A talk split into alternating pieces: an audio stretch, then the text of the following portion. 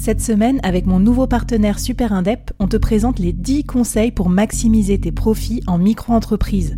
Des conseils pour maximiser tes gains, mais surtout éviter les boulettes administratives. Autant te dire que ça m'aurait plu d'avoir quelqu'un qui me donne ces conseils-là quand je me suis lancée. Je te mets le lien vers ces 10 conseils pépites et un petit cadeau qu'on te réserve avec Super Indep en description de cet épisode.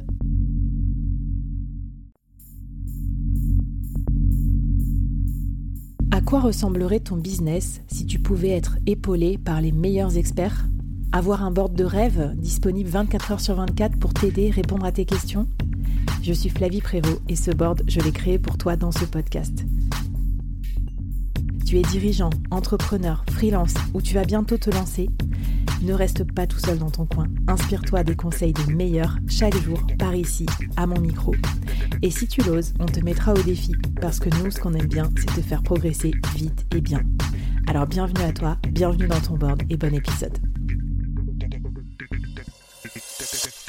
Voilà, maintenant que j'étais un petit peu échauffée sur cette série, on va pouvoir rentrer dans le dur, dans le vif du sujet, qui est quand même le prévisionnel financier. Parce que partir pour devenir freelance, c'est cool sur le papier. La liberté, la créativité, choisir ses clients, tout ça. Sauf que dans les faits, il y a plein d'aléas, notamment financiers, qui peuvent être très problématiques si tu les anticipes pas.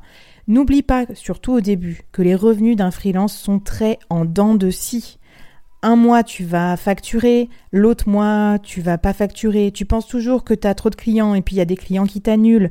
Euh, le mois d'août, tu vas pas avoir de clients parce qu'ils vont dire bon bah je pars en vacances, on arrête, etc. etc. Donc il y a plein de contextes qui sont compliqués. L'autre truc qui est compliqué quand tu es freelance, c'est gérer ton temps parce que tu travailles tout seul. Et donc, euh, il faut que tu équilibres ton temps entre l'émission facturable et le reste de ton activité. Et ça, c'est très difficile aussi. Il y a plein de freelances qui sont à la limite du burn-out et je pense pas que tu aies ce projet pour finir en burn-out. Donc, regardons ensemble ce que je peux te conseiller en termes de prévisionnel financier. Alors moi, c'est très simple, je le fais souvent cet exercice. Je l'ai fait bien sûr aussi avant de partir pour être sûr que c'était viable. Donc je regarde déjà dans l'année le nombre de jours que je peux travailler. Alors là-dessus, petit prérequis, quand tu es freelance, donc tu as le nombre de jours ouvrés, euh, de mémoire c'est 250 je crois, mais je te préviens tout de suite, tu peux pas travailler, facturer 250 jours, c'est impossible. Moi, dans une semaine, je pense que tu peux pas facturer plus de 4 jours déjà, et c'est déjà beaucoup, parce que le reste, à ta compta, ton admin, ta prospection, ton LinkedIn, te faire connaître, les cours que tu donnes, enfin, toutes les missions aussi un peu moins bien payées ou un peu gratuites que tu fais pour te faire connaître, bon, voilà. Par ailleurs, il y a les vacances aussi pas les oublier parce que qui dit bye bye salariat dit bye bye les congés payés. Le mois d'août, on va pas te payer. Le Noël, décembre, janvier, machin, ça va être compliqué, etc. Donc pense à ça et divise en gros ton année, enlève les au moins 5 ou 6 semaines de congés payés, plus euh, va dire 2-3 semaines de creux euh, des clients si tu prends pas tes vacances au même moment, plus un jour par semaine euh, d'admin. Ensuite, tu vas avoir aussi un, un ramp-up, c'est-à-dire qu'au début de ton activité, tu n'auras pas beaucoup de missions ou elles seront moins bien payées qu'au bout de un ou deux ans. Donc ça, anticipe-le par rapport à ce dont tu as besoin pour vivre et c'est peut-être là que tes économies ou un peu de pôle emploi pourront t'aider. Enfin, euh, est-ce que tu as envie de travailler aussi dur euh, que ta vie d'avant? Parce que pour certains, le freelancing, c'est aussi euh, un échappatoire par, par, rapport à un mode de travail qui leur convenait plus. Moi, j'ai eu des enfants entre-temps, j'ai j'ai eu un podcast, j'allais dire. En tout cas, j'ai créé le board, ça a pris beaucoup d'ampleur, donc je veux que ça fasse partie de mes semaines. Et euh, c'est pas une activité rémunérée, mais ça me prend au moins un jour ou presque deux jours par semaine. Donc finalement, moi, j'ai décidé de travailler trois jours facturés maximum par semaine. Ça veut dire aussi que du coup, tu vas devoir euh, travailler ton TJM, ton taux journalier moyen, en fonction de ça.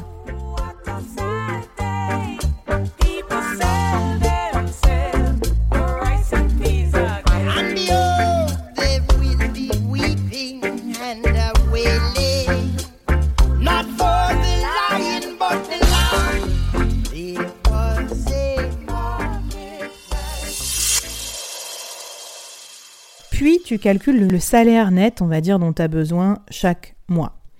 Ce salaire net, euh, en gros, ça va pas être ton chiffre d'affaires, oublie pas. Parce que si tu es en micro-entreprise, on va dire que c'est à peu près euh, ce qui va dans ta poche et mettons 80% de ce que tu factures. mais tu as quand même des frais annexes et tout ça. Euh, et quand tu es en société, euh, tu as des charges euh, et tu as plus d'impôts et tout ça. Donc on va dire que en gros, moi, pour être sécure, je considère que j'ai dans ma poche en net à la fin de la fin 50% de ce que je facture. Voilà, comme ça, ça me fait vraiment un matelas de sécurité.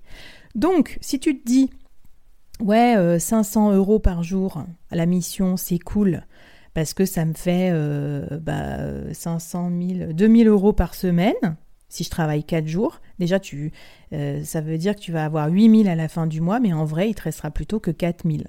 D'accord? Donc euh, voilà, pour te donner un peu des idées. Et, travailler 16 jours dans le mois, c'est super chaud, croisant les freelances d'expérience, parce qu'en vrai, tu as plein d'aléas qui font que généralement, c'est pas possible d'avoir autant de missions.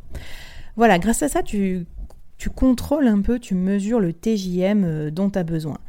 Je te conseille aussi de passer du temps à travailler sur ton business, donc euh, faire des bilans de mois, fixer tes objectifs, améliorer tes process. Je conseille aussi de garder du temps pour sa formation. Oublie pas parce que au début tu vas être au taquet, sauf qu'après il euh, va falloir se former sur un nouveau logiciel, sur un nouveau secteur d'activité, euh, comprendre un nouveau type de client et ça ça prend du temps.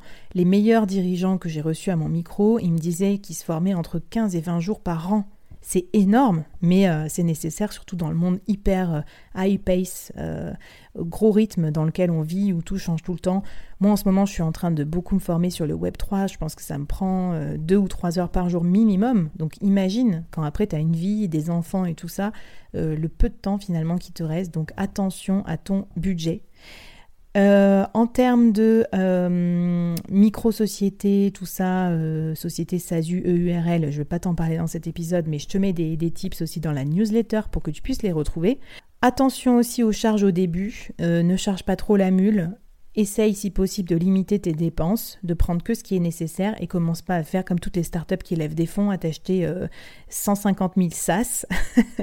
Pense à des charges éventuellement refacturables sur tes missions clients, mais le reste, euh, vas-y mollo, garde un petit peu de trésorerie. Euh, parce que tu verras, ça sera utile, notamment dans les moments où tu auras peut-être un peu moins de clients.